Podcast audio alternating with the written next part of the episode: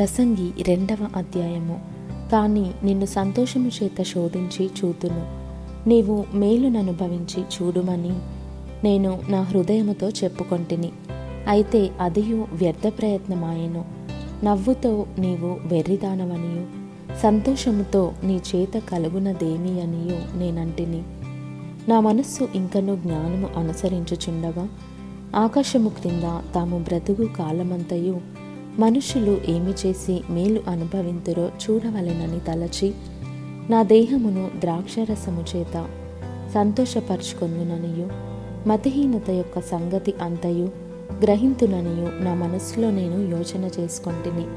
నేను గొప్ప పనులు చేయబోనుకొంటిని. నా కొరకు ఇండ్లు కట్టించుకొంటిని. ద్రాక్ష తోటలు నాటించుకొంటిని. నా కొరకు తోటలను శృంగార వనములను వేయించుకొని వాటిలో సకల విధములైన ఫలవృక్షములను నాటించి తిని వృక్షముల నారుమల్లకు నీరు పారుటకై నేను చెరువులు త్రవించుకొంటిని పనివారిని పనికత్తెలను సంపాదించుకొంటిని నా ఇంట పుట్టిన దాసులు నాకుండిరి.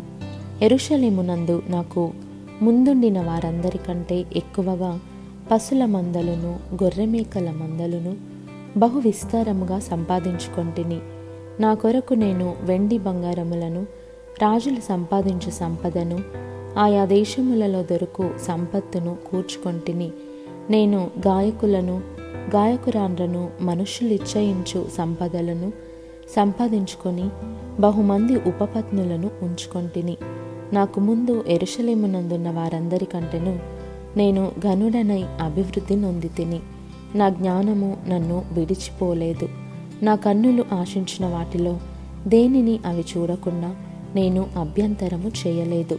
మరియు నా హృదయము నా పనులన్నిటిని బట్టి సంతోషింపగా సంతోషకరమైనదేదియు అనుభవించకుండా నేను నా హృదయమును నిర్బంధింపలేదు. ఇదే నా పనులన్నిటి వలన నాకు దొరికిన భాగ్యము. అప్పుడు నేను చేసిన పనులన్నీ వాటి కొరకై నేను పడిన ప్రయాసమంతయు నేను నిదానించి వివేచింపగా అవన్నీ వ్యర్థమైనవిగాను. ఒకడు గాలికి ప్రయాసపడినట్టుగాను అగుపడెను. సూర్యుని క్రింద లాభకరమైనదేదియు లేనట్టు నాకు కనబడెను. రాజు తరువాత రాబోవువాడు. ఇది వరకు జరిగిన దాని విషయము సైతము ఏమి చేయును అనుకొని నేను జ్ఞానమును వెర్రితనమును మతిహీనతను పరిశీలించుటకై పూనుకొంటిని. అంతటా చీకటి కంటే వెలుగు ఎంత ప్రయోజనకరమో? బుద్ధిహీనత కంటే జ్ఞానము అంత ప్రయోజనకరమని నేను తెలుసుకొంటిని. జ్ఞానికి కన్నులు తలలోనున్నవి బుద్ధిహీనుడు చీకటి అందు నడుచుచున్నాడు. అయినను అందరికిని ఒక్కటే గతి సంభవించినని నేను గ్రహించి తిని కావున బుద్ధిహీనునికి సంభవించినట్లే నాకును సంభవించును గనుక నేను అధిక జ్ఞానము ఏల సంపాదించి తినని నా హృదయమందనుకొంటిని. ఇదియు వ్యర్థమే. బుద్ధిహీనులను గూర్చినట్లుగానే జ్ఞానులను గూర్చియు జ్ఞాపకము ఎన్నటికిని ఉంచబడదు. రాబోవు దినములలో వారందరూ మరువబడిన వారై ఉందురు. జ్ఞానులు మృతినందు విధమెట్టిదో బుద్ధిహీనులు మృతినందు విధమట్టిదే. ఇది చూడగా సూర్యుని క్రింద జరుగునది నాకు వ్యసనము పుట్టించెను.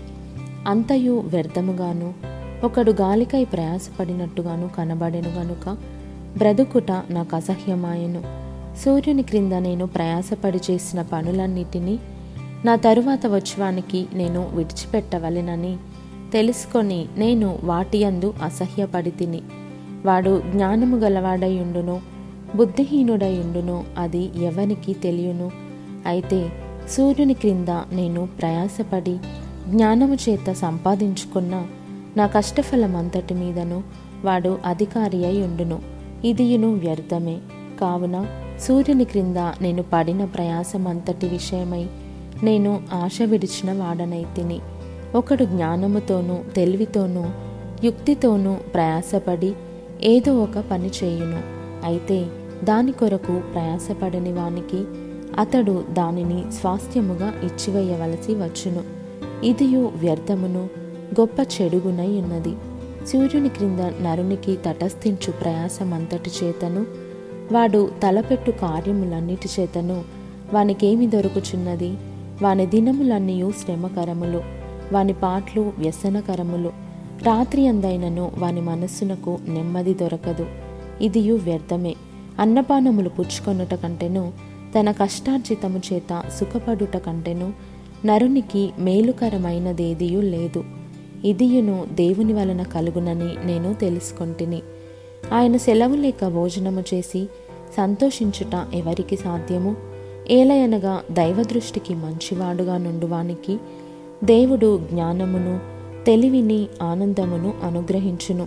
అయితే దైవదృష్టికి ఇష్టడగువానికి ఇచ్చుటకై ప్రయాసపడి పోగు చేయు పనిని ఆయన పాపాత్మునికి నిర్ణయించును.